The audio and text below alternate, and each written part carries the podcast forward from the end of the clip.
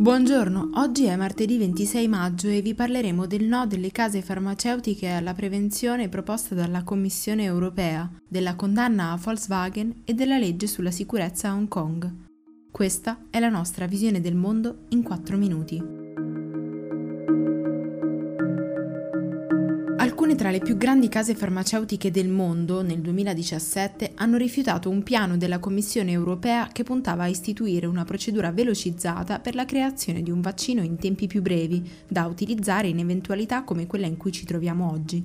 Lo ha rivelato un rapporto di un centro studi di Bruxelles che ha analizzato quanto fatto negli ultimi anni dall'Innovative Medicine Initiative, un'istituzione a cavallo tra il pubblico e il privato che si occupa di sostenere la ricerca a livello europeo. Nel Consiglio decisionale, infatti, sono presenti esperti scienziati, membri della Commissione europea e rappresentanti dell'industria farmaceutica, appunto, che si sarebbero tirati indietro perché concentrare i fondi sulle malattie croniche e non su quelle infettive è più remunerativo. A dimostrarlo il fatto che l'anno scorso dei 400 progetti di ricerca iniziati dalle 20 case farmaceutiche più grandi del mondo, solo 65 si sono occupati di patologie virali. Intanto il Giappone ha decretato la fine dello stato di emergenza anche nelle ultime aree dove era ancora in vigore, mentre ha varato due pacchetti di stimolo economico dal valore di 1,86 trilioni di dollari. In Siria invece si è registrata nelle ultime ore la peggiore impennata di casi di Covid-19 dall'inizio della pandemia. Attualmente i pazienti noti sono pochi, 106, ma medici e volontari temono che le strutture sanitarie indebolite da nove anni di conflitto possano collassare sotto il peso della pandemia. La Finlandia, dove i contagi sono in calo, si prepara invece a una possibile seconda ondata acquistando macchinari medici e dispositivi di protezione per 100 milioni di euro. Sempre restando in Europa, a partire dal primo di luglio, i turisti che vorranno visitare la Spagna non dovranno più sottoporsi alle due settimane di quarantena attualmente previste e a Francoforte la ricostruzione della catena di contagio di 107 nuovi casi di coronavirus ha permesso di comprendere che questi pazienti si sono infettati durante una messa dello scorso 10 giugno. Nonostante in alcuni paesi, compresa l'Italia, le funzioni religiose siano nuovamente permesse, il fatto che si svolgano in luoghi chiusi, difficilmente controllabili e poco ventilati preoccupa gli epidemiologi.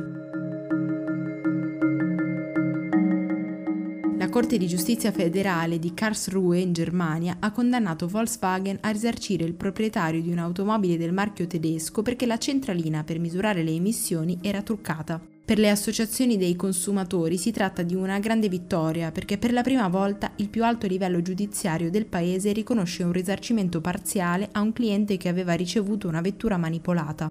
Una sentenza che potrebbe aprire la strada a molte altre cause. Sarebbero infatti ben 60.000 gli acquirenti che potrebbero restituire la propria auto in cambio di una somma che tenga conto dell'usura del mezzo. Con circa 235.000 consumatori tedeschi, invece, Volkswagen ha già trovato accordi extragiudiziali per un totale di 750 milioni di euro.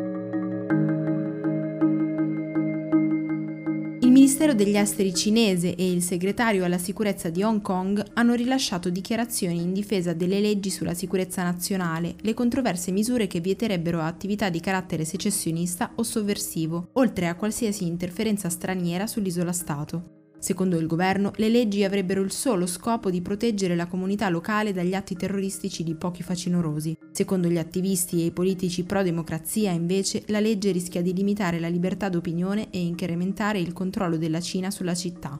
Dopo l'annuncio degli Stati Uniti su possibili sanzioni contro il provvedimento, Pechino ha accusato la Casa Bianca di voler colpire la sicurezza nazionale del paese, avvertendo Washington di possibili contromisure. Yang Yi, ex relatrice speciale delle Nazioni Unite per i diritti umani in Myanmar, ha accusato le forze armate del paese di aver compiuto nuovi crimini contro l'umanità nello stato di Rakhine.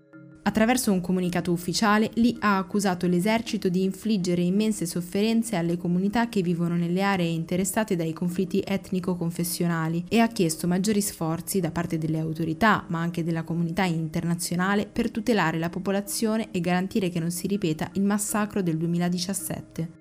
Fino ad oggi, quindi, non sembrano essere stati ascoltati gli appelli dell'ONU per una cessazione delle ostilità tra le forze regolari e i ribelli per permettere almeno di affrontare la minaccia della pandemia.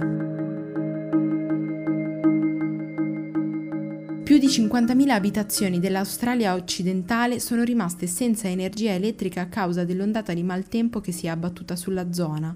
Tempeste, piogge e venti forti, con raffiche fino a 130 km e onde alte fino a 8 metri, hanno riguardato un territorio che si estende per circa 1200 km, dalla città di Carnarvon fino a Cape Lewin e la capitale Perth.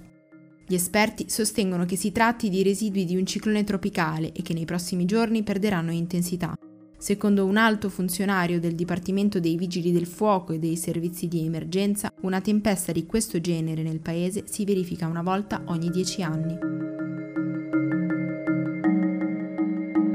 Per oggi è tutto. Da Antonella Serrecchia da Rosa Uliassi, a domani.